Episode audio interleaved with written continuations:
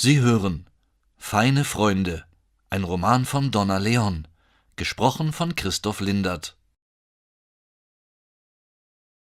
Ah, dove sconsigliato t'inoltri? In queste mura sai che non è sicura la tua vita. Ah, Unbesonnener, wo willst du hin? Du weißt wohl, dass in diesen Mauern dein Leben niemals sicher ist. Lucio Silla Als es klingelte, lag Brunetti mit einem offenen Buch auf dem Bauch im Wohnzimmer auf dem Sofa. Da er allein in der Wohnung war, wusste er, dass er gleich aufstehen und an die Tür gehen musste. Vorher aber wollte er den letzten Absatz des achten Kapitels von Xenophons Anabasis fertig lesen, weil er gespannt war, welche neuen Katastrophen die Griechen auf ihrem Rückzug erwarteten. Es klingelte wieder, zwei fordernde kurze Töne, und er legte das Buch hin, die aufgeschlagenen Seiten nach unten, nahm seine Brille ab, deponierte sie auf der Sofalehne und erhob sich. Seine Schritte waren langsam, mochte das Läuten auch noch so dringlich geklungen haben. Es war Samstagvormittag, er hatte Dienst frei und die ganze Wohnung für sich, da Paola zum Rialtormarkt gegangen war, um frische Krabben zu kaufen, und ausgerechnet jetzt musste es klingeln. Er nahm an, dass es einer von Chiaras oder Raffis Freunden war, oder schlimmer, irgend so ein religiöser Wahrheitsverkünder, dem es den größten Spaß machte, die Ruhe der Arbeitsamen zu stören. Brunetti wünschte sich doch vom Leben nichts weiter, als auf dem Rücken liegen und Xenophon lesen zu dürfen, während er darauf wartete, dass seine Frau mit den frischen Krabben nach Hause kam. Ja, brummte er abweisend in die Sprechanlage, um jugendlichen Müßiggang gleich zu entmutigen und Fanatismus jeden Alters abzuschrecken. Guido Brunetti? fragte eine Männerstimme. Ja, was gibt's? Ich komme vom Katasteramt, wegen Ihrer Wohnung. Als Brunetti schwieg, fragte der andere Haben Sie unseren Brief nicht bekommen? Bei der Frage erinnerte sich Brunetti dunkel daran, vor etwa einem Monat irgendetwas Amtliches erhalten zu haben, ein Schriftstück voller Behördenkauderwelsch, in dem es um die Besitzurkunden zur Wohnung oder die zu den Besitzurkunden gehörigen Baugenehmigungen ging. Genau wusste er das nicht mehr. Er hatte das Ding nur ganz kurz überflogen und sich über die gestellte Sprache aufgeregt, bevor er den Brief wieder in den Umschlag gesteckt und in die große Majolika-Schale auf dem Tisch rechts neben der Tür geworfen hatte. »Haben Sie unseren Brief bekommen?« wiederholte der Mann. »Äh, ja«, antwortete Brunetti. »Ich bin hier, um mit Ihnen darüber zu reden.« »Worüber?« Fragte Brunetti, während er den Hörer der Gegensprechanlage ans linke Ohr klemmte und sich nach dem Stapel Papiere in der Schale reckte. Über Ihre Wohnung, antwortete der Mann. Unser Schreiben an Sie. Ach ja, natürlich. Brunetti wühlte in den Umschlägen und Briefbögen.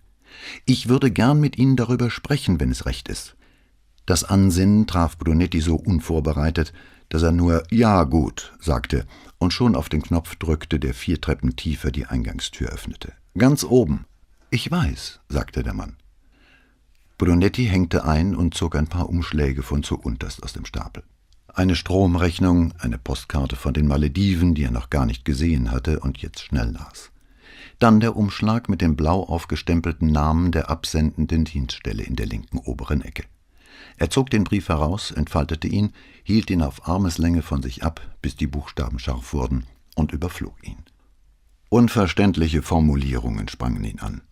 Gemäß Statut Nummer 168b der Kulturgüterkommission unter Verweis auf Absatz 2784 Artikel 127 des Zivilrechts vom 24. Juni 1948 Unterabschnitt 3 Paragraph 5 Versäumnis der absendenden Dienststelle die einschlägigen Dokumente zu unterbreiten.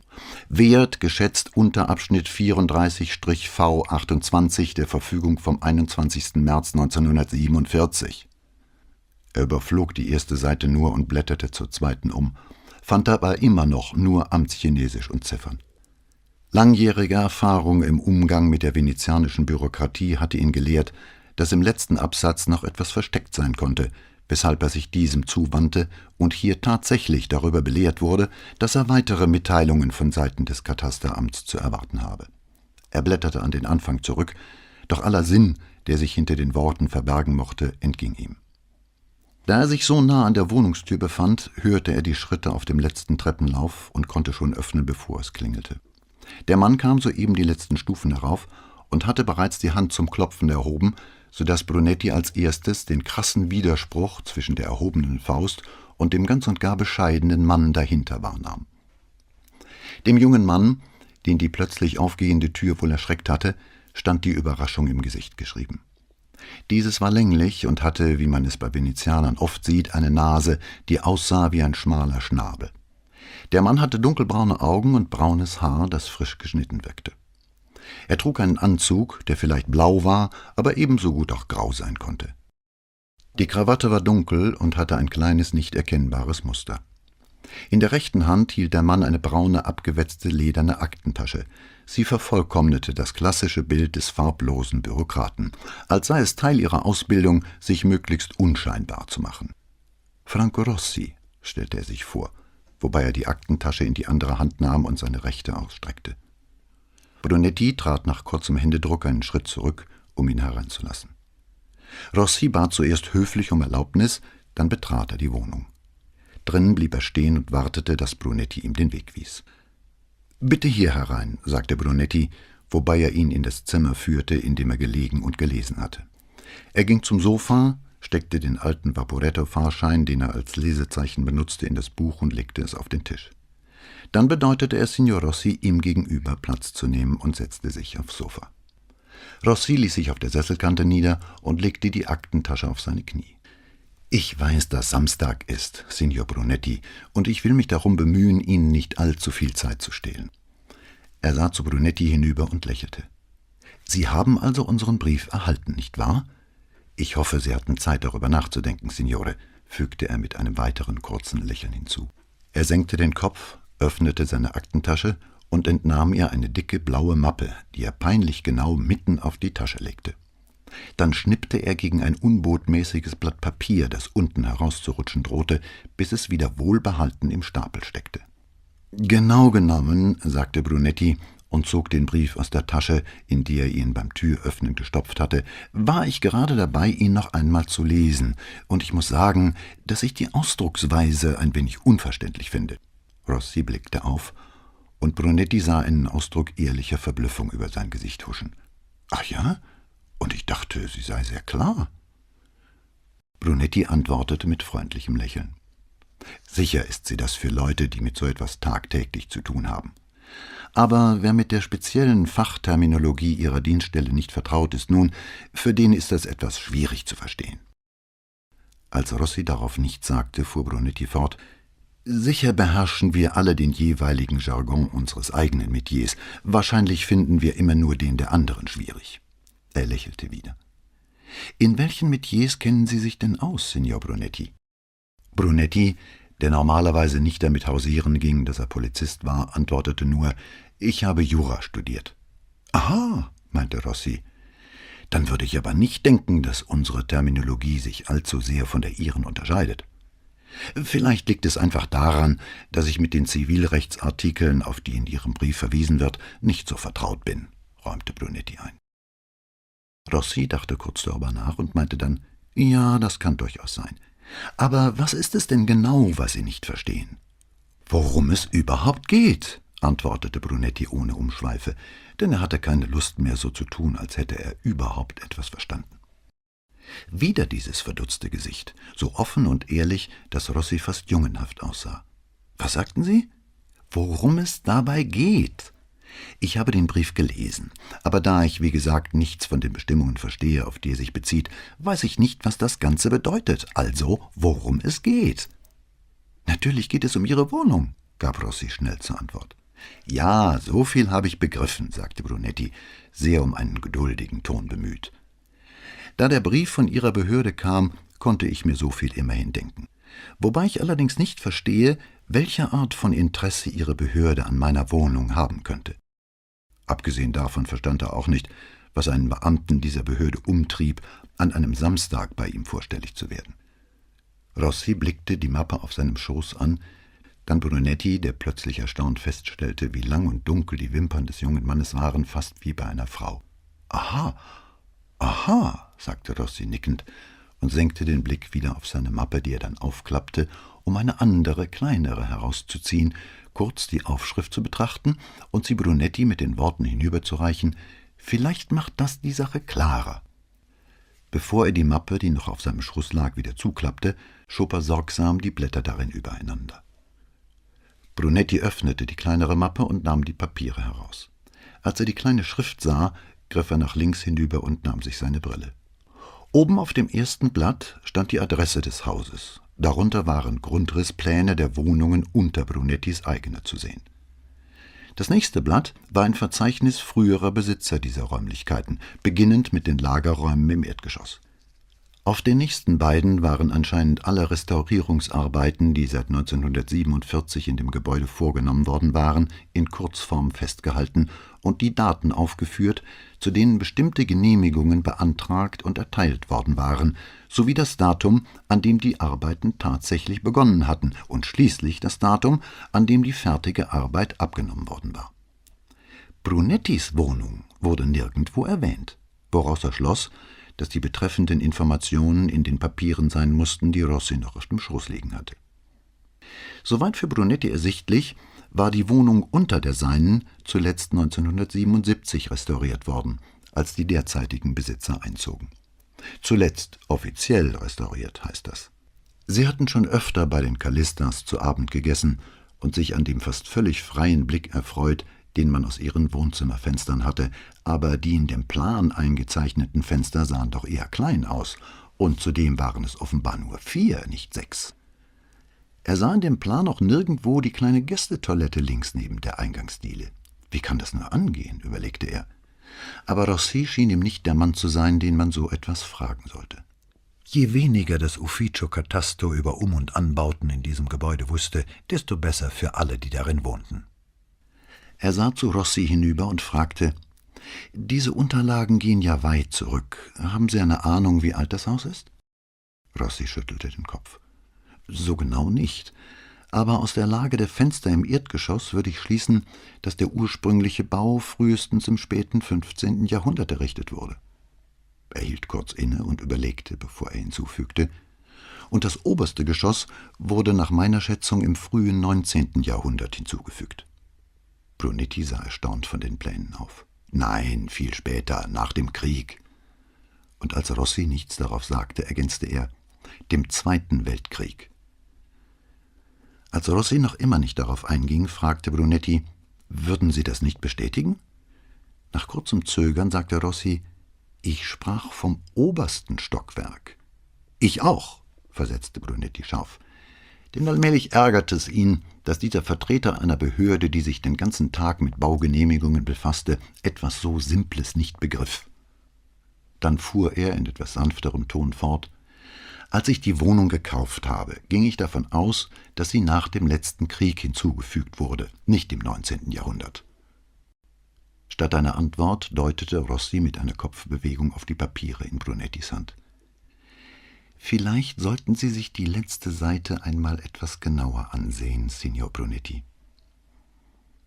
Verwundert las Brunetti die letzten Absätze noch einmal durch, aber soweit er verstand, betrafen sie immer noch nur die beiden Wohnungen unter ihm.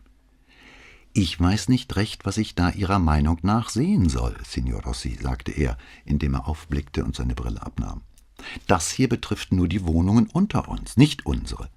Von diesem Stockwerk hier ist gar nicht die Rede. Er drehte das Blatt um, ob auf der Rückseite noch etwas stand, aber sie war leer. Deswegen bin ich hier, sagte Rossi und richtete sich bei diesen Worten in seinem Sessel ein wenig auf. Dann bückte er sich kurz und stellte die Aktentasche links von seinen Füßen auf den Boden, nur die Mappe behielt er auf dem Schoß. So? meinte Brunetti und reichte ihm die andere Mappe wieder hinüber. Rossi nahm sie und öffnete sie. Er schob die kleinere Mappe sorgsam wieder hinein und klappte das Ganze zu. Ich muss Ihnen leider sagen, dass es gewisse Zweifel hinsichtlich des amtlichen Status Ihrer Wohnung gibt. Amtlicher Status? Wiederholte Brunetti, wobei er links an Rossi vorbei auf die solide Wand und dann nach oben zu der ebenso soliden Decke blickte. Ich glaube, ich verstehe nicht so recht, was Sie damit meinen. Es gibt hinsichtlich dieser Wohnung gewisse Zweifel, sagte Rossi mit einem Lächeln, das Brunetti ein bisschen nervös vorkam.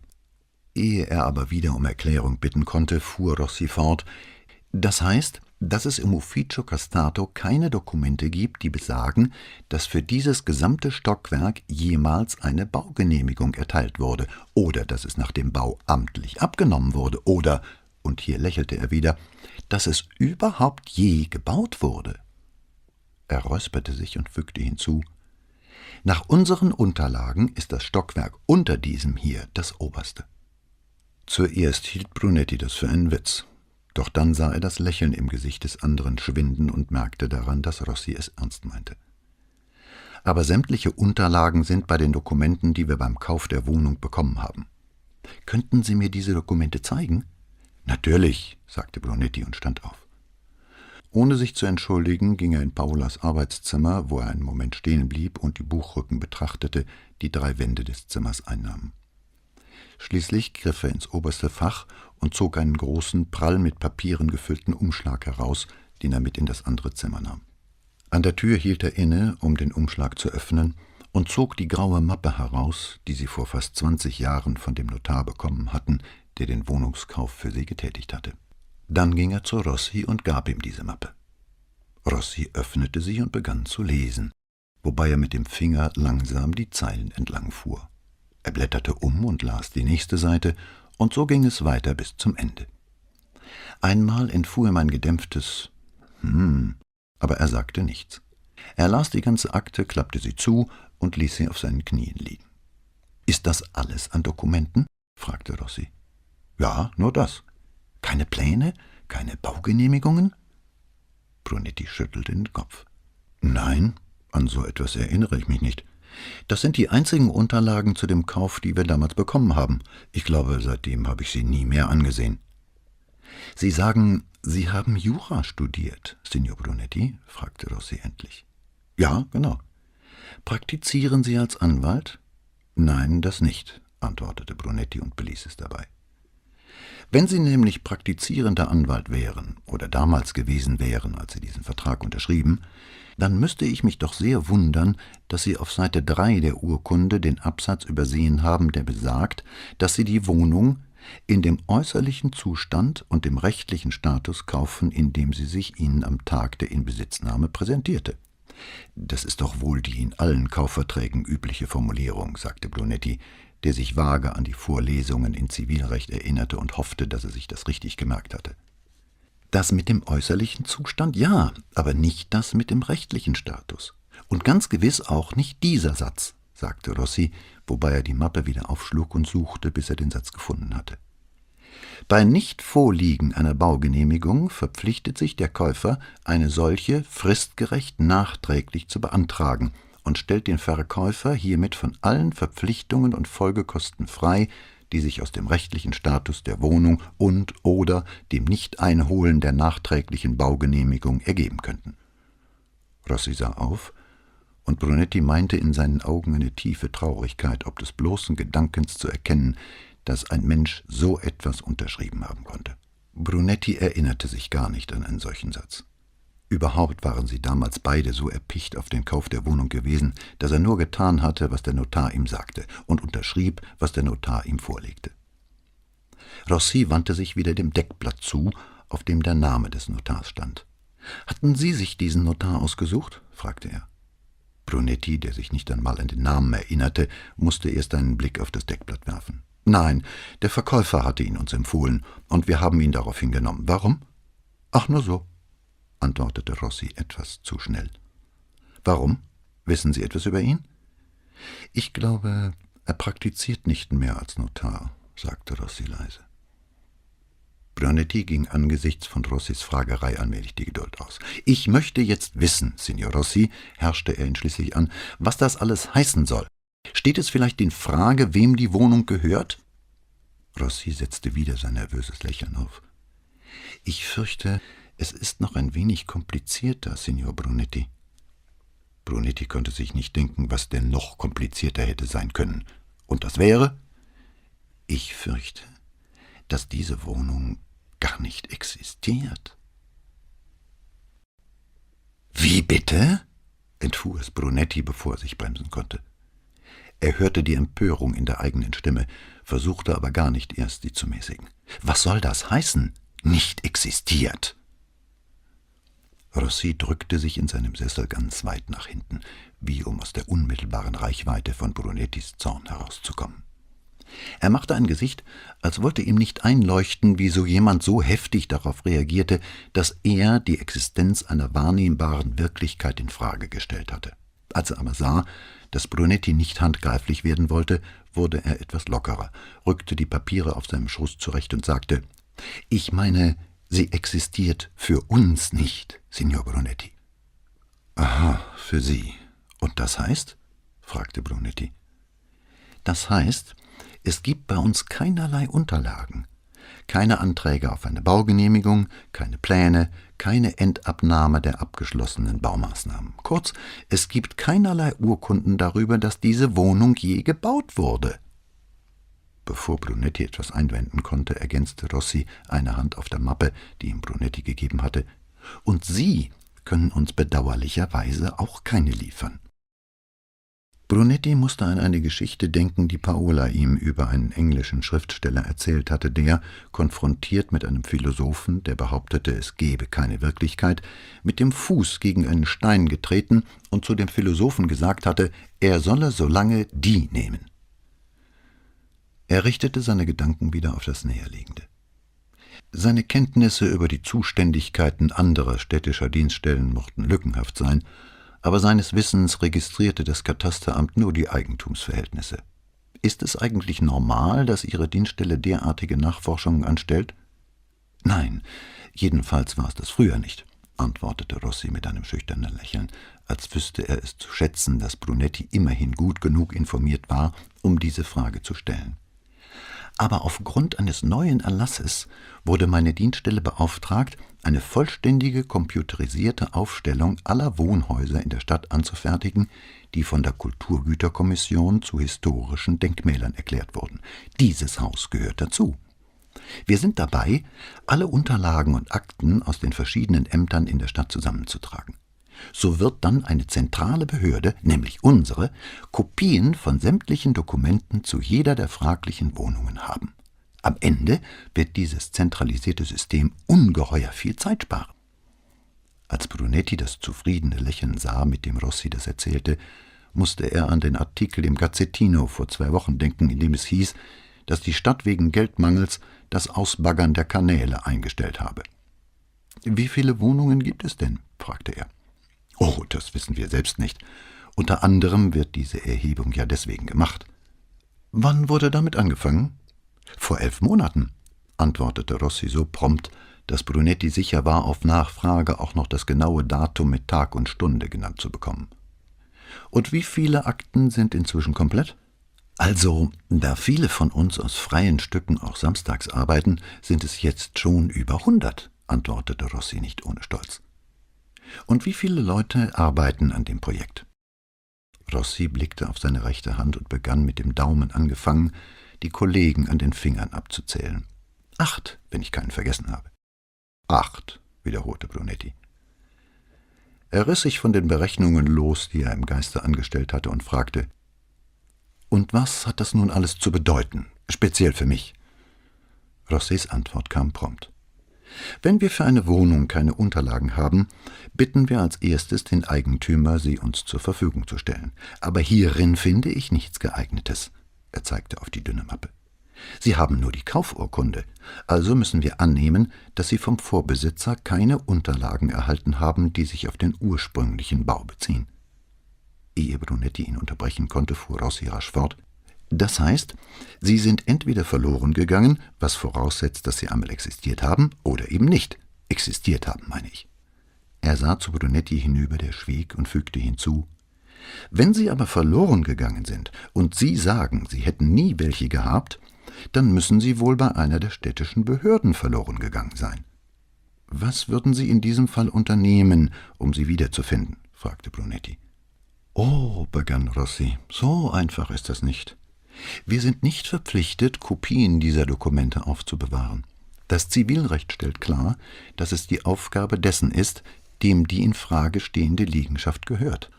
Ohne eigene Kopien können Sie nicht bemängeln, dass die unseren verloren gegangen sind, wenn Sie verstehen, was ich meine, sagte er mit einem erneuten Lächeln.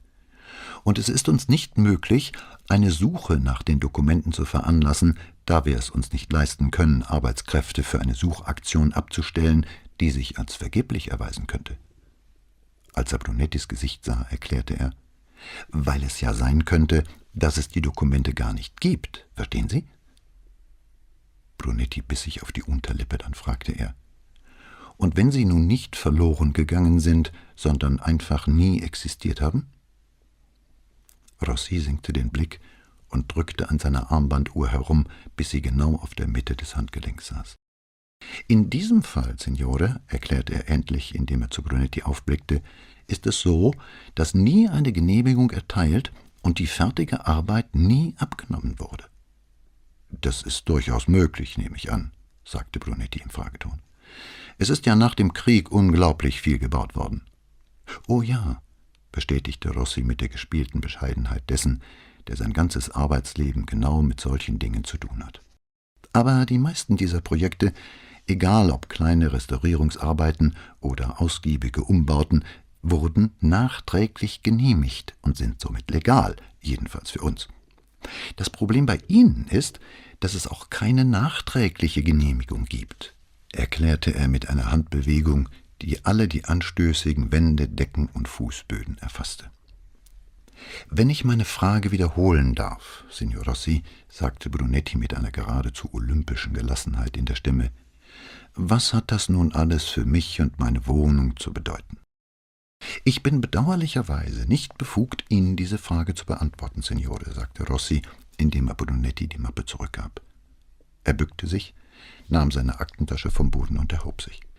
Meine Aufgabe ist es nur, die Wohnungsbesitzer aufzusuchen und festzustellen, ob die fehlenden Papiere sich in ihrem Besitz befinden.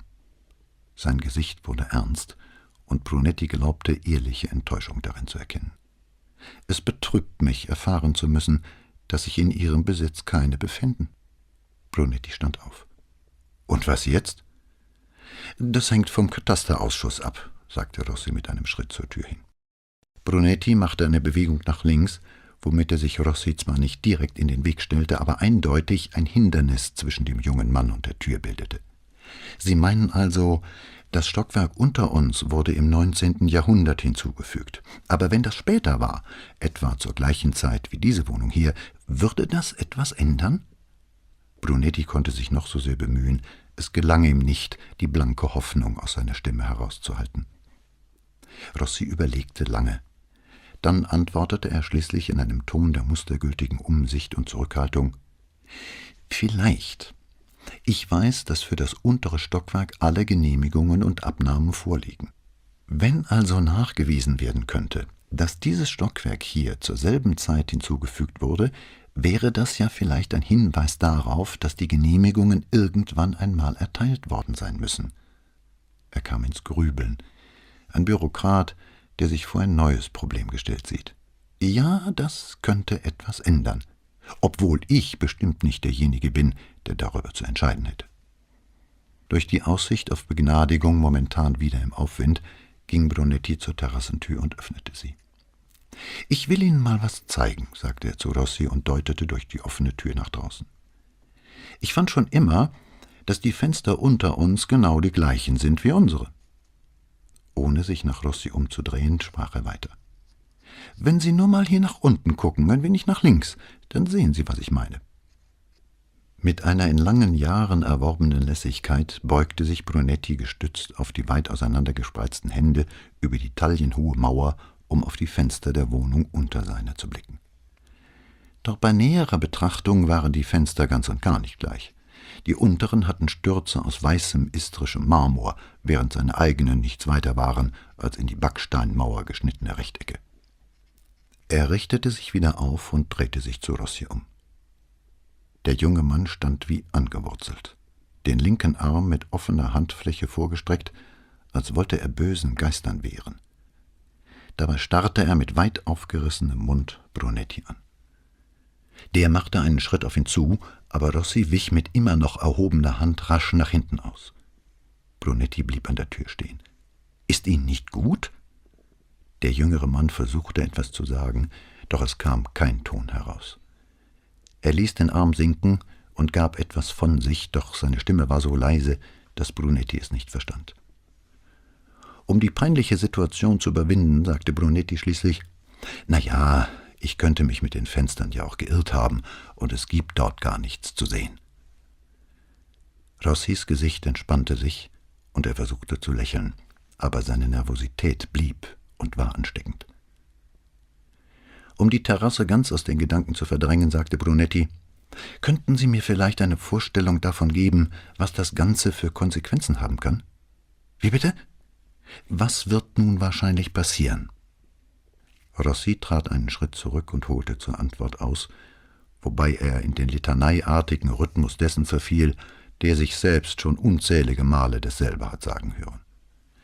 In dem Fall, dass zur Zeit des Neubaus eine Genehmigung beantragt, aber letztlich nicht erteilt wurde, wird eine Geldstrafe verhängt, deren Höhe sich nach der Schwere des Verstoßes gegen die damals gültige Bauordnung richtet.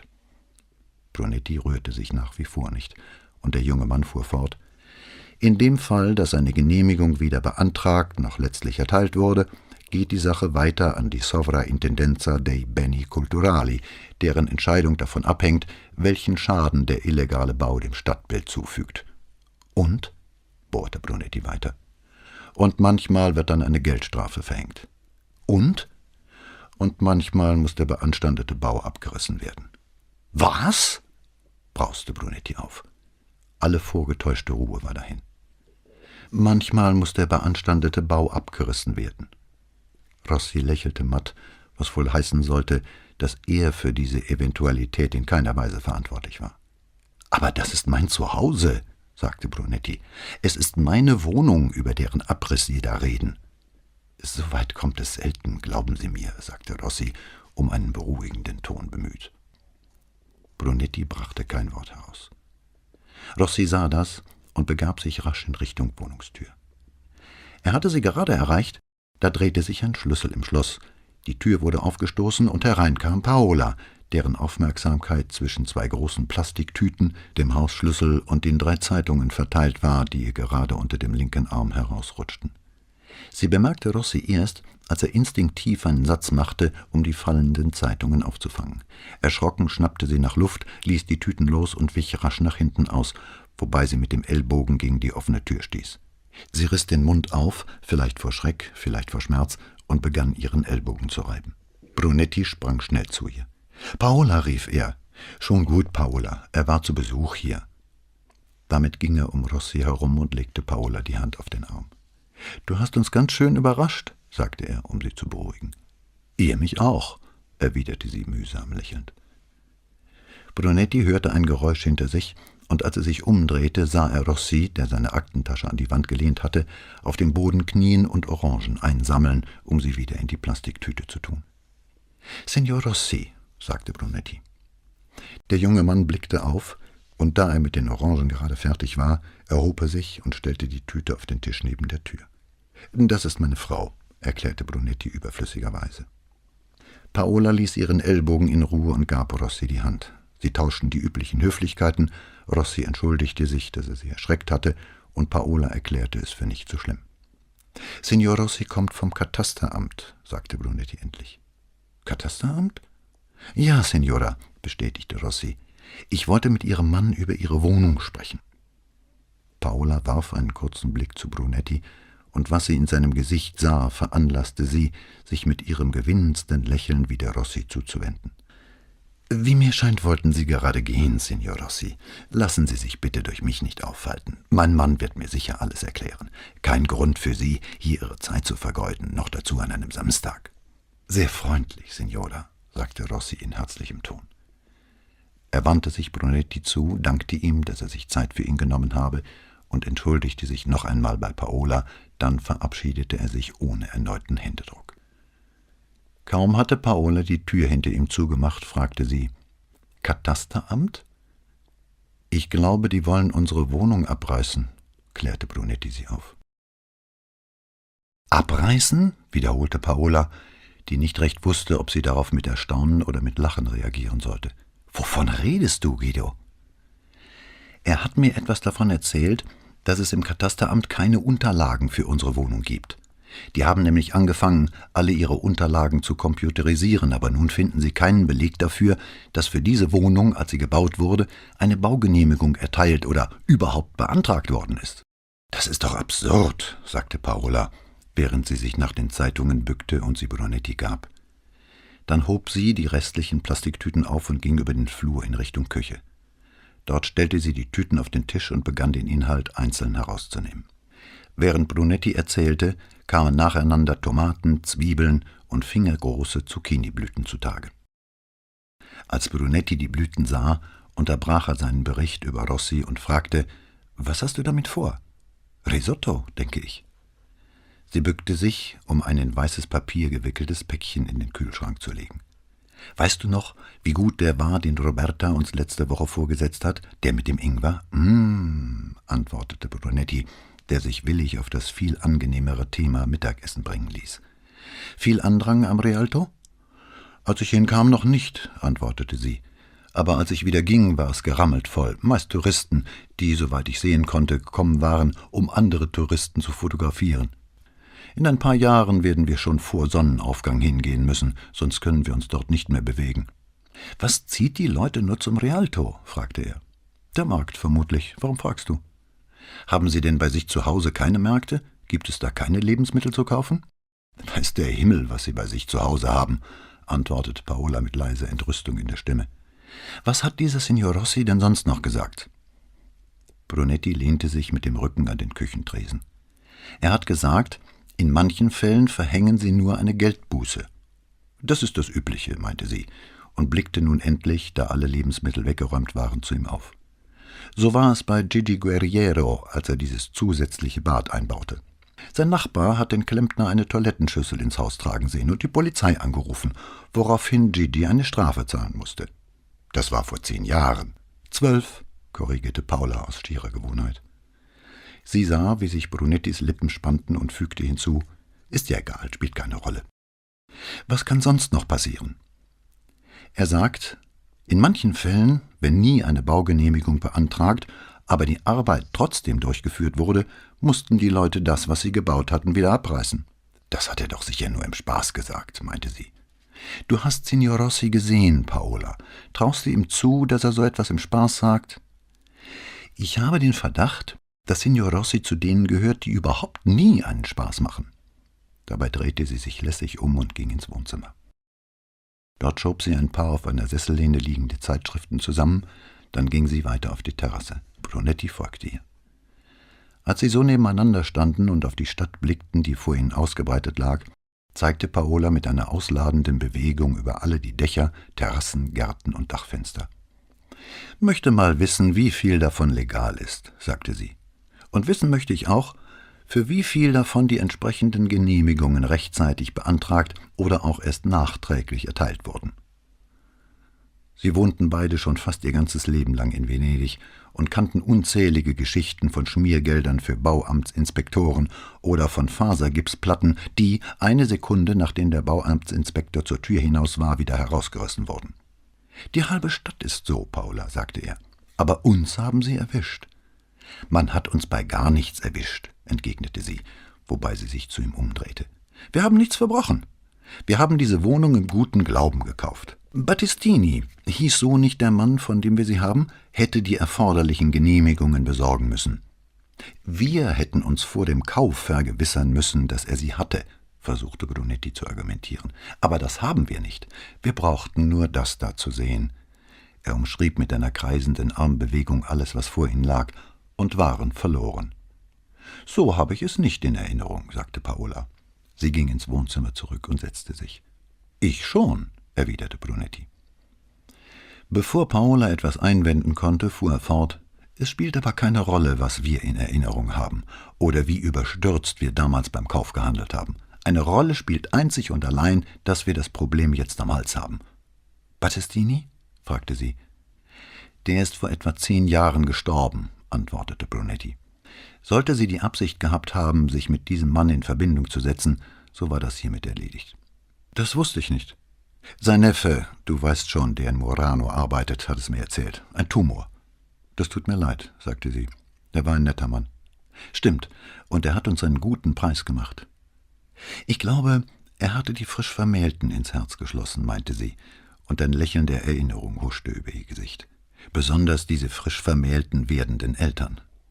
Du meinst, das könnte Einfluss auf den Preis gehabt haben? fragte Brunetti.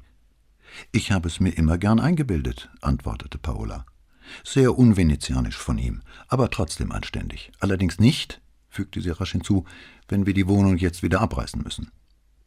Das wäre doch mehr als nur ein bisschen lächerlich, findest du nicht? fragte Brunetti. Du arbeitest jetzt seit zwanzig Jahren bei der Stadt, richtig? Du solltest inzwischen gelernt haben, dass es absolut keine Rolle spielt, ob etwas lächerlich ist oder nicht. Brunetti musste ihr da wohl oder übel recht geben. Dieser Obstverkäufer fiel ihm ein, der ihm gesagt hatte, wenn ein Kunde sein Obst oder Gemüse anfasse, so müsse er, der Händler, eine halbe Million Lire Strafe zahlen. Widersinn schien keiner Verordnung, die man sich bei der Stadt einfallen ließ, im Wege zu stehen. Paula ließ sich in ihrem Sessel nach hinten sinken und legte die Füße auf das niedrige Tischchen zwischen ihnen.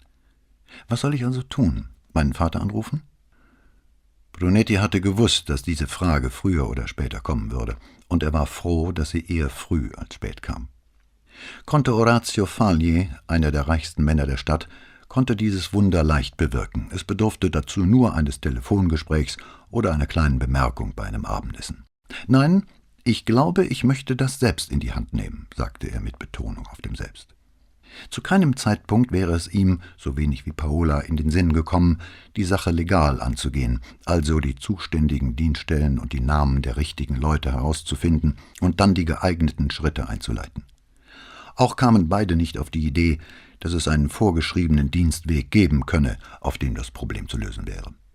Falls es so etwas gab oder man es herausfinden konnte, pflegten die Venezianer es doch zu ignorieren, weil man eben wusste, dass solche Dinge sich nur mit Conoscenze regeln ließen. Als da waren Bekannte, Freunde, Beziehungen und geschuldete Gefälligkeiten, die man im Laufe eines Lebens angesammelt hatte, weil sie unausweichlich anfielen im Umgang mit einem System, das alle Sogar diejenigen, die in seinem Soll standen, vielleicht gerade diejenigen, die in seinem Soll standen, für ineffizient bis hin zur totalen Nutzlosigkeit hielten, anfällig für die Missbräuche, die aus Jahrhunderten der Korruption erwachsen waren und beschwert durch einen byzantinischen Hang zur Heimlichtuerei und Gleichgültigkeit. Paola beachtete Brunettis Ton nicht. Er könnte das sicher regeln, sagte sie. Ohne sich Zeit zum Nachdenken zu lassen, rief Brunetti Ach, wo blieb der Schnee vom vorigen Jahr? Wo sind die Ideale von 68? Paola war augenblicklich auf der Hut. Was soll das bitte heißen? blaffte sie. Er sah sie an, wie sie da saß, den Kopf zurückgeworfen und zu allem bereit. Dabei wurde ihm klar, wie einschüchternd sie im Hörsaal wirken mochte. Es soll heißen, dass wir früher einmal beide an die politische Linke geglaubt haben, an soziale Gerechtigkeit und Dinge wie Gleichheit vor dem Gesetz. Und? Und jetzt überlegen wir als erstes, wie wir uns an den Anfang der Schlange mogeln könnten. Sprich aus, was du sagen willst, Guido, begann sie. Und rede bitte nicht von wir, wenn ich diejenige bin, die den Vorschlag gemacht hat. Sie hielt kurz inne und fügte hinzu, Deine Prinzipien sind ja noch intakt. Und was soll das bitte heißen? Erkundigte er sich, wobei sein Ton schon nicht mehr ironisch war, aber auch noch lange nicht böse. Dass die meinen es nicht mehr sind. Wir haben uns jahrzehntelang zum Narren halten lassen und selbst zum Narren gehalten, wir mit unseren Hoffnungen auf eine bessere Gesellschaft, unserem idiotischen Glauben daran, dass dieses ekelhafte politische System und diese ekelhaften Politiker unser Land einmal in ein goldenes Paradies verwandeln könnten, regiert von Philosophenkönigen in endloser Folge. Ihr Blick suchte den seinen und hielt ihn fest. So, und daran glaube ich nicht mehr, an nichts davon. Ich habe keinen Glauben und keine Hoffnung mehr. Obwohl er echte Müdigkeit in ihren Augen sah, als sie das sagte, schlich der alte Groll, den er nie ganz unterdrücken konnte, in seine Stimme, als er fragte Und heißt das nun, dass du dich jedes Mal, wenn es Ärger gibt, an deinen Vater wenden wirst, der Geld und Beziehungen hat und in seinen Anzugtaschen Macht mit sich herumträgt, wie unser einer Kleingeld, und ihn bitten wirst, die Sache für dich zu regeln? Ich will nur eines, begann sie in einem plötzlich ganz anderen Ton, wie um die Situation zu entschärfen, bevor es zu spät war. Ich will uns Zeit und Kraft sparen. Wenn wir die Sache auf dem vorgeschriebenen Weg angehen, betreten wir Kafkas Welt und werden keine Ruhe mehr haben vor lauter Suche nach den richtigen Papieren, von denen irgendein kleiner Bürokrat wie dieser Signor Rossi immer wieder behaupten wird, es wären nicht die richtigen, und wir müssten noch andere und wieder andere beibringen, bis wir beide reif fürs Irrenhaus sind. Als sie sah, dass Brunetti sich allmählich für diesen veränderten Ton erwärmte, fuhr sie fort Das heißt, wenn ich uns das alles ersparen kann, indem ich meinen Vater um Hilfe bitte, dann möchte ich es lieber so erledigen, denn für alles andere hätte ich weder die Geduld noch die Kraft. Und wenn ich dir nun sage, dass ich es lieber selbst tun möchte, ohne seine Hilfe? Bevor sie antworten konnte, fügte Arash hinzu, es ist unsere Wohnung, Paola, nicht seine. Meinst du mit Selbsttun, dass du das legale Prozedere durchlaufen willst, oder und nun wurde ihr Ton noch wärmer oder willst du auf unsere eigenen Freunde und Beziehungen zurückgreifen? Brunetti lächelte, ein sicheres Zeichen, dass der Friede wiederhergestellt war. Letzteres natürlich. Ah, sagte sie, ebenfalls lächelnd, dann sieht die Sache anders aus. Ihr Lächeln wurde noch breiter, und schon war sie bei der Frage des Vorgehens. Wen hätten wir denn da? überlegte sie laut. Alle Gedanken an ihren Vater waren wie aus dem Zimmer gefegt. Zunächst mal Rallo bei der Kulturgüterkommission dessen Sohn mit Drogen handelt? Einmal gehandelt hat, korrigierte Brunetti. Was hast du gemacht? Ihm einen Gefallen getan, lautete Brunettis einzige Erklärung. Paola akzeptierte das und fragte nur, aber was hat die Kulturgüterkommission damit zu tun? Wurde dieses Stockwerk nicht erst nach dem Krieg gebaut? So hat Battistini es uns gesagt. Aber der untere Teil des Gebäudes steht unter Denkmalschutz, und er könnte von allem, was hier oben passiert, in Mitleidenschaft gezogen werden. Hm, pflichtete Paola ihm bei. Wer noch? Da ist dieser Vetter von Vianello, der als Architekt bei der Stadt arbeitet. Ich glaube sogar bei der Stelle, die für Baugenehmigungen zuständig ist. Vianello soll ihn bitten, sich ein wenig umzuhören. So saßen sie noch eine Weile beisammen und stellten eine Liste der Gefälligkeiten auf, die sie irgendwelchen Leuten irgendwann erwiesen hatten und jetzt vielleicht einzufordern gedachten. Es war schon fast Mittag, als sie ihre potenziellen Verbündeten endlich beisammen und sich über deren jeweilige Nützlichkeit geeinigt hatten. Erst dann fragte Brunetti, Hast du die Muecke bekommen? Worauf sich Paola, wie es ihre jahrzehntelange Gewohnheit war, an die unsichtbare dritte Person wandte, die sie bei den schlimmsten Tollheiten ihres Mannes immer gern als Zeugin anrief und fragte, Hast du das gehört? Wir sind hier in akuter Gefahr, unser Zuhause zu verlieren, und er denkt an nichts anderes als an frische Krabben.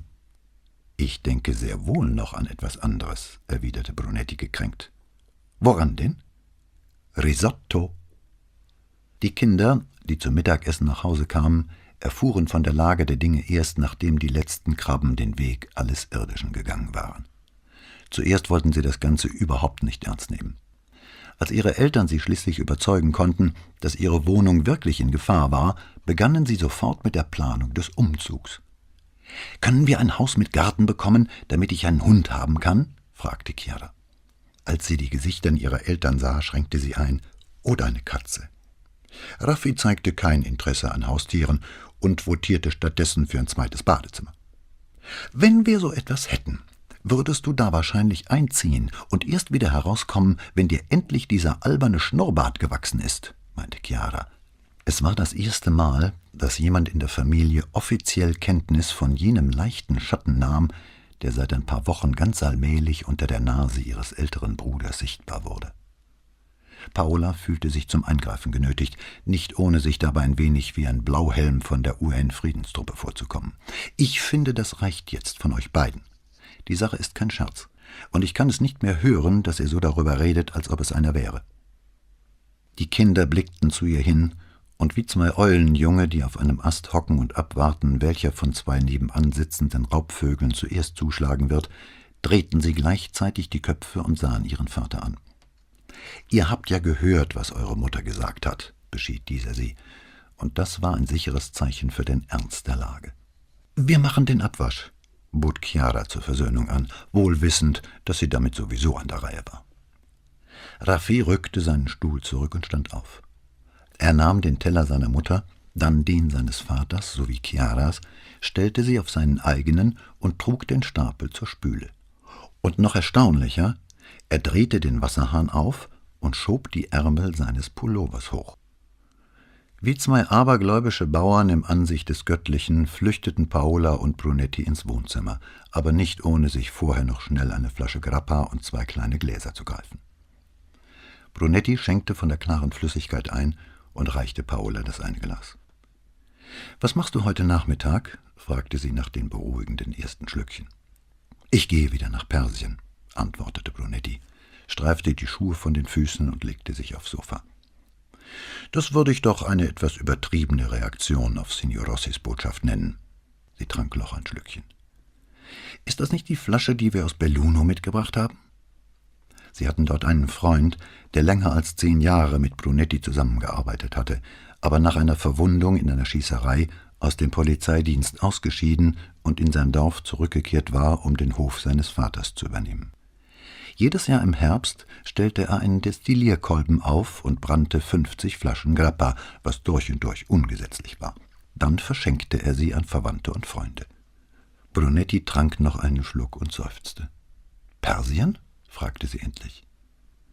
Er stellte sein Glas auf den Couchtisch und nahm das Buch zur Hand, das er bei Signor Rossis Ankunft weggelegt hatte.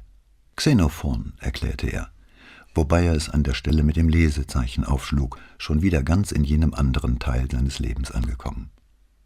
Sie konnten sich doch retten, die Griechen, nicht wahr? fragte sie, und sind wieder nach Hause gekommen. So weit bin ich noch nicht, antwortete Brunetti. Paulas Stimme klang jetzt doch ein wenig gereizt.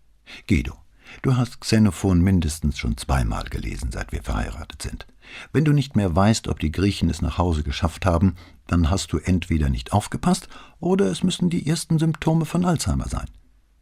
Ich tue einfach so, als wüsste ich nicht, wie es ausgeht, dann hab ich mehr davon, erklärte er und setzte seine Brille auf. Er fand die Stelle, an der er aufgehört hatte, und begann zu lesen. Paula sah ihm eine Weile zu, dann goss sie sich noch einen Grappa ein und nahm ihn mit in ihr Arbeitszimmer.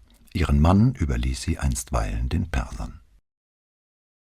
Wie es in solchen Angelegenheiten oft der Fall ist, geschah nichts weiter. Das heißt, es kamen keine weiteren Mitteilungen vom Ufficio Catasto und von Signor Rossi hörte man auch nichts mehr. Angesichts dieses Schweigens und vielleicht auch aus einem gewissen Aberglauben heraus unternahm Brunetti keinen Versuch, sich mit den Freunden in Verbindung zu setzen, die ihm vielleicht helfen konnten, den rechtlichen Status seiner Wohnung zu klären.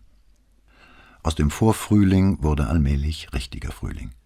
Die Temperaturen stiegen und die Brunettis saßen immer öfter und länger auf ihrer Terrasse. Am 15. April aßen sie mittags zum ersten Mal draußen. Um die Abendessenszeit war es allerdings schon wieder zu kühl. Die Tage wurden länger, aber noch immer hörte man nichts Neues über den zweifelhaften Rechtsstatus der brunettischen Wohnung. Und sie machten es wie die Bauern, die am Fuße eines Vulkans leben. Kaum hatte die Erde zu grollen aufgehört, bestellten sie wieder ihre Felder und hofften, dass die zürnenden Götter sie vergessen hatten. Mit dem Wechsel der Jahreszeiten strömten mehr und mehr Touristen in die Stadt.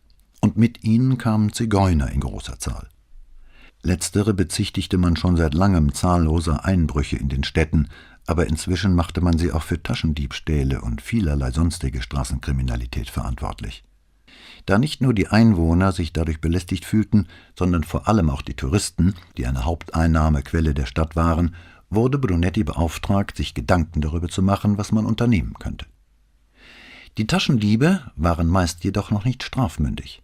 Sie wurden wiederholt aufgegriffen und zur Questura gebracht, wo sie sich ausweisen sollten, und wenn sich dann herausstellte, dass die wenigen, die überhaupt Papiere bei sich hatten, minderjährig waren, ließ man sie mit einer Verwarnung laufen.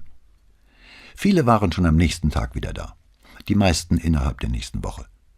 Da die einzigen sinnvollen Auswege, die Brunetti sah, darin bestanden hätten, entweder das Jugendstrafrecht zu ändern oder aber die Missetäter auszuweisen, fiel es ihm schwer, seine Gedanken zu Papier zu bringen. Er saß am Schreibtisch und überlegte angestrengt, wie man es vermeiden könne, offenkundige Wahrheiten auszusprechen, als das Telefon klingelte. Brunetti, meldete er sich, wobei er auf die dritte Seite mit den Namen derer umblätterte, die in den letzten zwei Monaten wegen einfachen Diebstahls festgenommen worden waren. Kommissario? fragte eine Männerstimme. Ja? Hier ist Franco Rossi. Der Name war einer der gängigsten, die ein Venezianer haben konnte, weshalb es ein Weilchen dauerte, bis Brunetti sein Gedächtnis durchforstet hatte, aber schließlich kam er doch aufs Katasteramt. Ah, ich hatte gehofft, von Ihnen zu hören, Signor Rossi, log er schamlos. In Wahrheit hatte er gehofft, Signor Rossi werde mitsamt seinem Ufficio Catasto und allen Akten sonst wohin verschwinden. Gibt es etwas Neues? In welcher Angelegenheit? Unsere Wohnung, erklärte Brunetti, der sich nicht denken konnte, was für andere Neuigkeiten er von Signor Rossi zu erwarten hätte. Nein, nichts, antwortete Rossi. Der Bericht wurde weitergeleitet und wird bearbeitet werden. Haben Sie eine Vorstellung, wie lange das ungefähr dauern könnte? fragte Brunetti zaghaft. Nein, leider nicht. Unmöglich zu sagen, wann die dazu kommen werden. Rossis Stimme klang barsch und abweisend. Brunetti schoss durch den Kopf, wie gut dieser Satz auf die meisten städtischen Behörden zutraf, mit denen er es je zu tun gehabt hatte, egal ob als Privatmann oder als Polizist. Brauchen Sie weitere Informationen von mir? erkundigte er sich weiterhin höflich, weil er sich bewusst war, dass er Signor Rossis guten Willen vielleicht irgendwann in der Zukunft einmal brauchen würde, möglicherweise sogar seine direkte Hilfe. Es geht um etwas anderes, sagte Rossi. Ich habe Ihren Namen gegenüber jemandem erwähnt, der mir sagte, wo Sie arbeiten. Aha. Und was kann ich für Sie tun? Es geht um eine Sache hier in meiner Dienststelle, sagte Rossi. Dann unterbrach er sich und korrigierte. Das heißt, nicht direkt hier, denn ich bin nicht im Amt, wenn Sie verstehen. Wo sind Sie denn, Signor Rossi? Auf der Straße. Ich rufe über mein Telefonino an. Aus dem Amt heraus wollte ich das lieber nicht. Der Empfang wurde schwach, und als Rossis Stimme dann wieder zu hören war, sagte er gerade Hat mit dem zu tun, was ich Ihnen mitteilen will. In diesem Fall wäre Signor Rossi allerdings gut beraten gewesen, nicht sein Mobiltelefon zu benutzen, denn dieses Kommunikationsmittel war so öffentlich wie die Zeitung. Handelt es sich bei dem, was Sie mir mitteilen wollen, um etwas Wichtiges, Signor Rossi? Ja, ich glaube schon, sagte Rossi etwas leiser. Dann wäre es sicher besser, Sie würden sich eine Telefonzelle suchen und mich von dort aus anrufen, riet Brunetti. Wie? Was? fragte Rossi unsicher. Rufen Sie mich aus einer Telefonzelle an, Signore. Ich bleibe hier und warte. Sie meinen, dieser Anruf ist nicht sicher? fragte Rossi, und Brunetti hörte dieselbe Angst, die dem Mann die Kehle zugeschnürt hatte, als er in Brunettis Wohnung um keinen Preis auf die Terrasse hatte hinaustreten wollen. Das wäre übertrieben, sagte Brunetti so ruhig und beruhigend, wie es ging aber Sie bekommen bestimmt keinen Ärger, wenn Sie mich von einer öffentlichen Zelle aus anrufen, schon gar nicht, wenn Sie meine Durchwahlnummer wählen. Er nannte Rossi die Nummer und wiederholte sie noch einmal, während der junge Mann sie sich vermutlich notierte. Ich muss mir Kleingeld besorgen oder eine Telefonkarte kaufen, sagte Rossi, dann glaubte Brunetti, ihn nach einer kurzen Pause das Gerät ausschalten zu hören, aber Rossis Stimme kam wieder und es klang wie später wieder an. Gut, ich bin hier, wollte Brunetti sagen. Doch dann hörte er ein Klicken, bevor er noch zu Ende gesprochen hatte. Was hatte Signor Rossi im Katasteramt entdeckt? Dass Geld geflossen war, um einen inkriminierend genauen Bauplan aus einer Akte verschwinden und durch einen anderen, fantasievolleren ersetzen zu lassen? Schmiergelder an einen Bauamtsinspektor? Bei dem Gedanken, so etwas könne einen Staatsdiener noch derart schockieren, dass er die Polizei anrief, musste Brunetti beinahe laut lachen.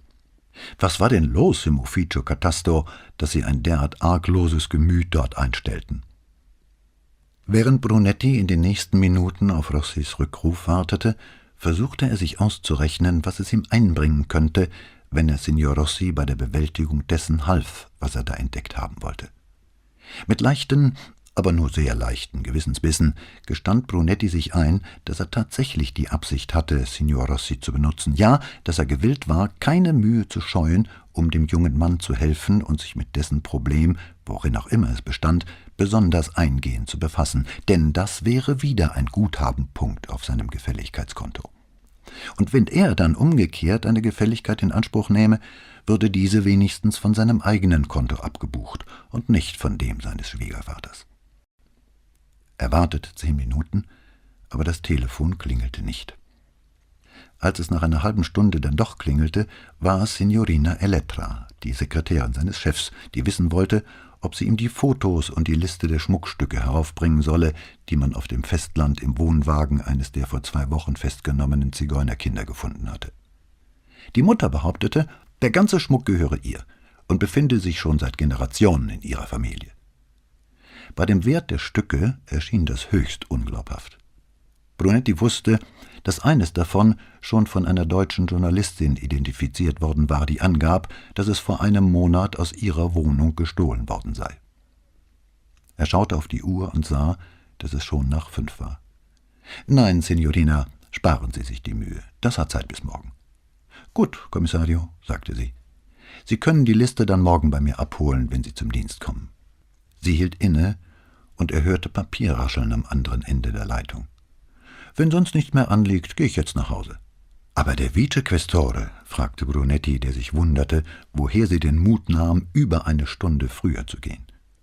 Der Vicequestore ist schon vor dem Mittagessen gegangen, antwortete sie in unbeteiligtem Ton.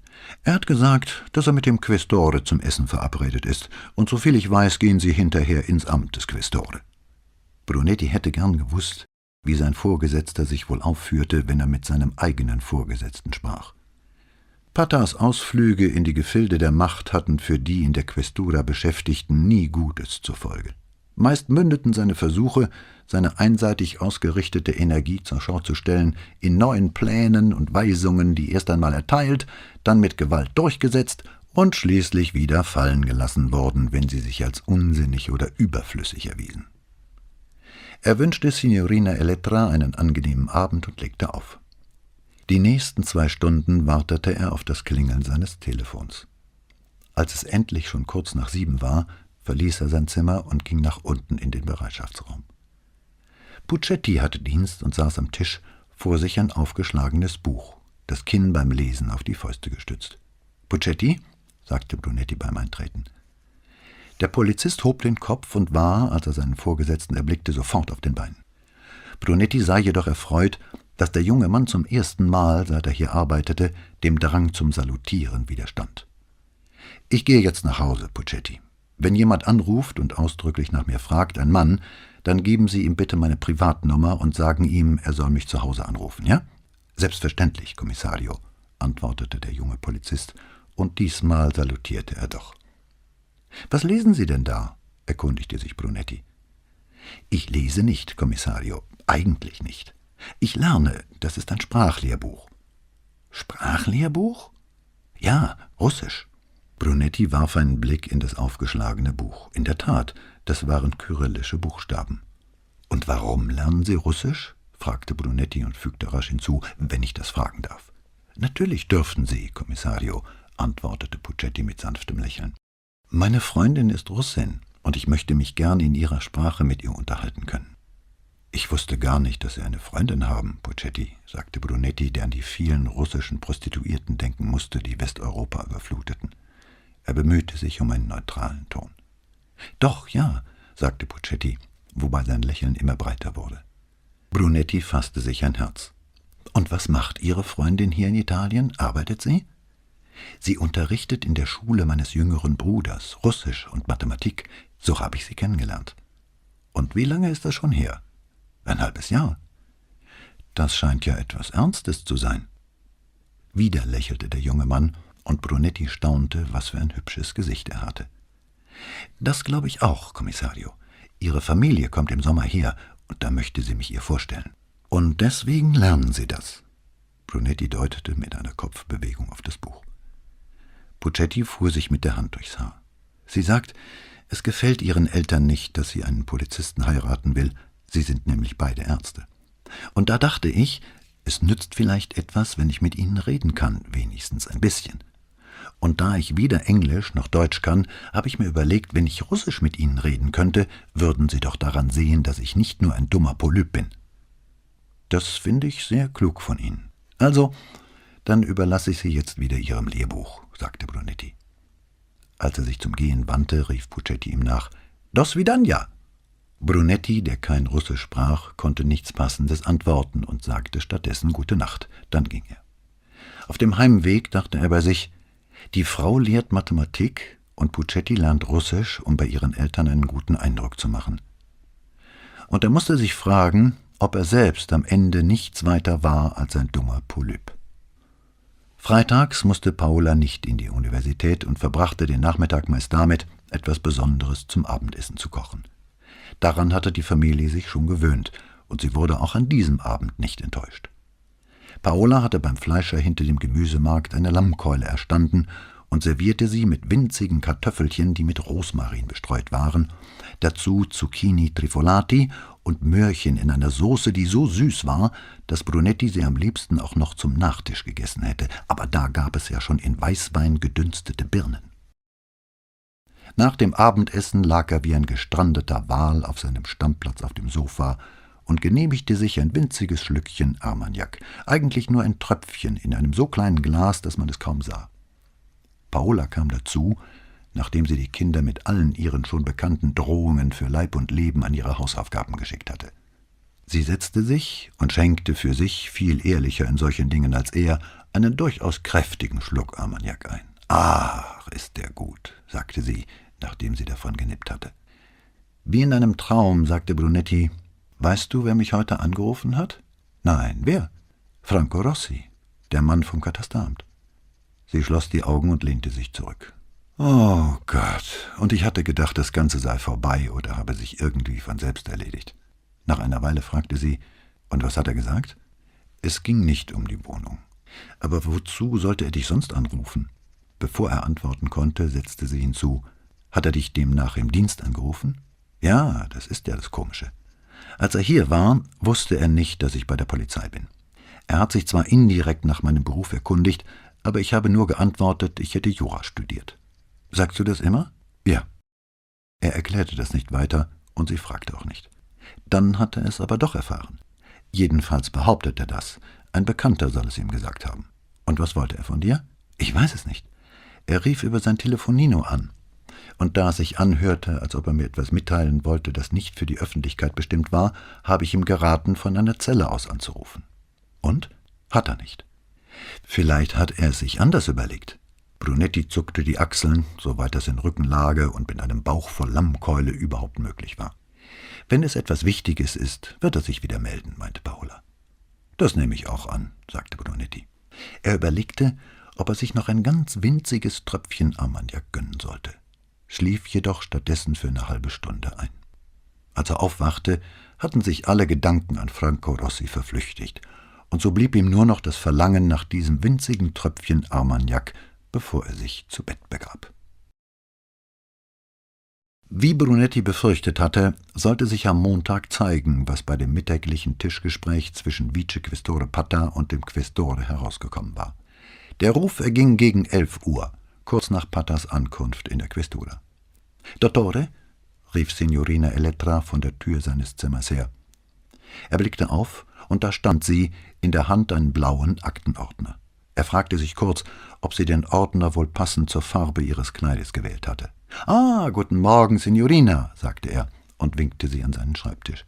Ist das die Liste mit den gestohlenen Schmuckstücken? Ja, und die Fotos, antwortete sie und gab ihm den Ordner. Der Vicequestore hat mich gebeten, Ihnen zu sagen, dass er Sie heute Vormittag sprechen möchte. Ihr Ton enthielt keinen Hinweis darauf, dass Gefahr im Verzug sei, also nahm Brunetti die Botschaft nur mit einem Nicken zur Kenntnis. Signorina Elettra blieb stehen, wo sie stand, und er klappte den Ordner auf. Vier Farbfotos waren an das Blatt geheftet. Jedes von ihnen zeigte ein Schmuckstück. Drei Ringe und ein schön gearbeitetes goldenes Armband, das offenbar mit einer Reihe kleiner Smaragde besetzt war. Das sieht ja aus, als wäre diese Journalistin auf den Diebstahl vorbereitet gewesen, sagte Brunetti, der erstaunt war, dass jemand sich die Mühe machte, seinen Schmuck richtig professionell fotografieren zu lassen. Er witterte sogleich Versicherungsbetrug. Sind wir das nicht alle? fragte sie. Brunetti sah zu ihr auf, ohne aus seiner Verwunderung ein Hehl zu machen. Das können Sie doch nicht ernst meinen, Signorina. Vielleicht sollte ich es nicht ernst meinen, zumal ich hier arbeite, aber ich kann es sehr wohl ernst meinen. Und bevor er nachhaken konnte, fuhr sie fort Die Leute reden schon von nichts anderem mehr. Bei uns werden weniger Straftaten begangen als in jeder anderen italienischen Stadt. Sehen Sie sich doch mal die Statistiken an, fuhr er auf. Sie verdrehte nicht die Augen gen Himmel, sondern begnügte sich mit den Worten Sie glauben doch nicht, die Statistiken gäben die Wirklichkeit wieder, Dottore. Wie meinen Sie das? Was denken Sie denn, wie viele Einbrüche oder Diebstähle tatsächlich angezeigt werden? Ich habe es Ihnen eben gesagt. Ich habe die Statistiken gesehen, die kennen wir alle. Diese Statistiken haben nichts mit der tatsächlichen Kriminalität zu tun, Kommissario. Das sollten Sie eigentlich wissen. Als Brunetti den Köder nicht nahm, fragte sie, oder glauben Sie wirklich, dass die Leute es hier noch der Mühe wert finden, ein Verbrechen anzuzeigen? Vielleicht nicht alle, aber die meisten bestimmt. Und ich sage die meisten nicht, versetzte sie mit einem Achselzucken, das zwar ihr Auftreten milderte, nicht aber ihren Ton. Können Sie diese Meinung begründen? fragte Brunetti, wobei er den Ordner vor sich auf den Tisch legte. Ich kenne drei Leute, deren Wohnungen in den letzten Monaten ausgeplündert wurden und die es nicht gemeldet haben. Sie wartete, ob Brunetti etwas sagen wollte, und als das nicht der Fall war, fuhr sie fort. Halt nein, einer hat es doch getan. Er ist zur Carabinieri-Wache bei San Zaccaria gegangen, um anzuzeigen, dass in seine Wohnung eingebrochen worden sei, worauf der diensthabende Maresciallo zu ihm sagte, er solle am Tag darauf wiederkommen, weil der Tenente, der einzige, der Einbruchsanzeigen entgegennehmen konnte, an dem Tag nicht da war. Und? Ist er nochmal hingegangen? Natürlich nicht. Wozu die Umstände? Ist das nicht eine ziemlich negative Einstellung, Signorina? Natürlich ist sie negativ, gab Signorina aggressiver zurück, als sie es sich sonst erlaubte, wenn sie mit ihm sprach. Was für eine Einstellung erwarten Sie denn von mir? Ihr hitziger Ton vertrieb alles Wohlbehagen aus dem Zimmer, das er sonst in ihrer Gegenwart empfand, und ließ jene müde Traurigkeit zurück, die Brunetti immer überkam, wenn er mit Paola Streit hatte. Um dieses Gefühl loszuwerden, blickte er auf die Fotos und fragte, welches hatte denn die Zigeunerin? Auch Signorina Elettra war erleichtert über den Atmosphärenwechsel. Sie beugte sich über die Fotos und zeigte auf das Armband. Die Eigentümerin hat es identifiziert. Und sie hat die Originalquittung noch, auf der es beschrieben ist. Ich glaube zwar nicht, dass es etwas zu bedeuten hat oder sogar etwas nützt, aber sie sagt, sie hätte an dem Nachmittag, an dem in ihre Wohnung eingebrochen wurde, auf dem Campo San Fantin drei Zigeuner gesehen. Stimmt, pflichtete Brunetti ihr bei. Das wird nichts nützen. Das wäre ja auch was Neues, meinte sie. Unter normalen Umständen hätte Brunetti entgegnet, für Zigeuner gelten dieselben Gesetze wie für alle anderen. Aber er wollte die gelöste Stimmung zwischen ihnen nicht wieder gefährden. Stattdessen fragte er, wie alt ist der Junge? Fünfzehn, sagt seine Mutter. Aber es gibt natürlich keinerlei Unterlagen, keine Geburtsurkunde, kein Schulzeugnis, nichts. Er kann also zwischen fünfzehn und achtzehn sein. Solange sie behauptet, dass er 15 ist, kann man ihm nichts anhaben, und er hat noch drei Jahre, in denen er ungestraft davonkommt. Wieder spürte Brunetti die heiße Flamme ihres Zorns und tat sein Bestes, ihr auszuweichen. Hm, er klappte den Ordner zu. Worüber will der Vicequestore eigentlich mit mir reden? Haben Sie eine Ahnung? Wahrscheinlich über das Ergebnis seines Gesprächs mit dem Questore. Ihr Ton verriet nichts. Brunetti seufzte vernehmlich und stand auf. Obwohl die Sache mit den Zigeunern weiter ungelöst zwischen ihnen stand, genügte dieser Seufzer, um wieder ein Lächeln auf ihre Lippen zu bringen. Wirklich, Dottore, ich habe keine Ahnung. Er hat mir lediglich aufgetragen, Ihnen zu sagen, dass er Sie zu sprechen wünscht. Dann werde ich mal hingehen und hören, was er will. Brunetti blieb an der Tür stehen, um Elettra den Vortritt zu lassen, dann gingen sie nebeneinander die Treppe hinunter zu Patters Dienstzimmer mit dem kleinen Vorzimmerchen, in dem sie arbeitete. Zur Fortsetzung bitte CD Nummer 2 einlegen.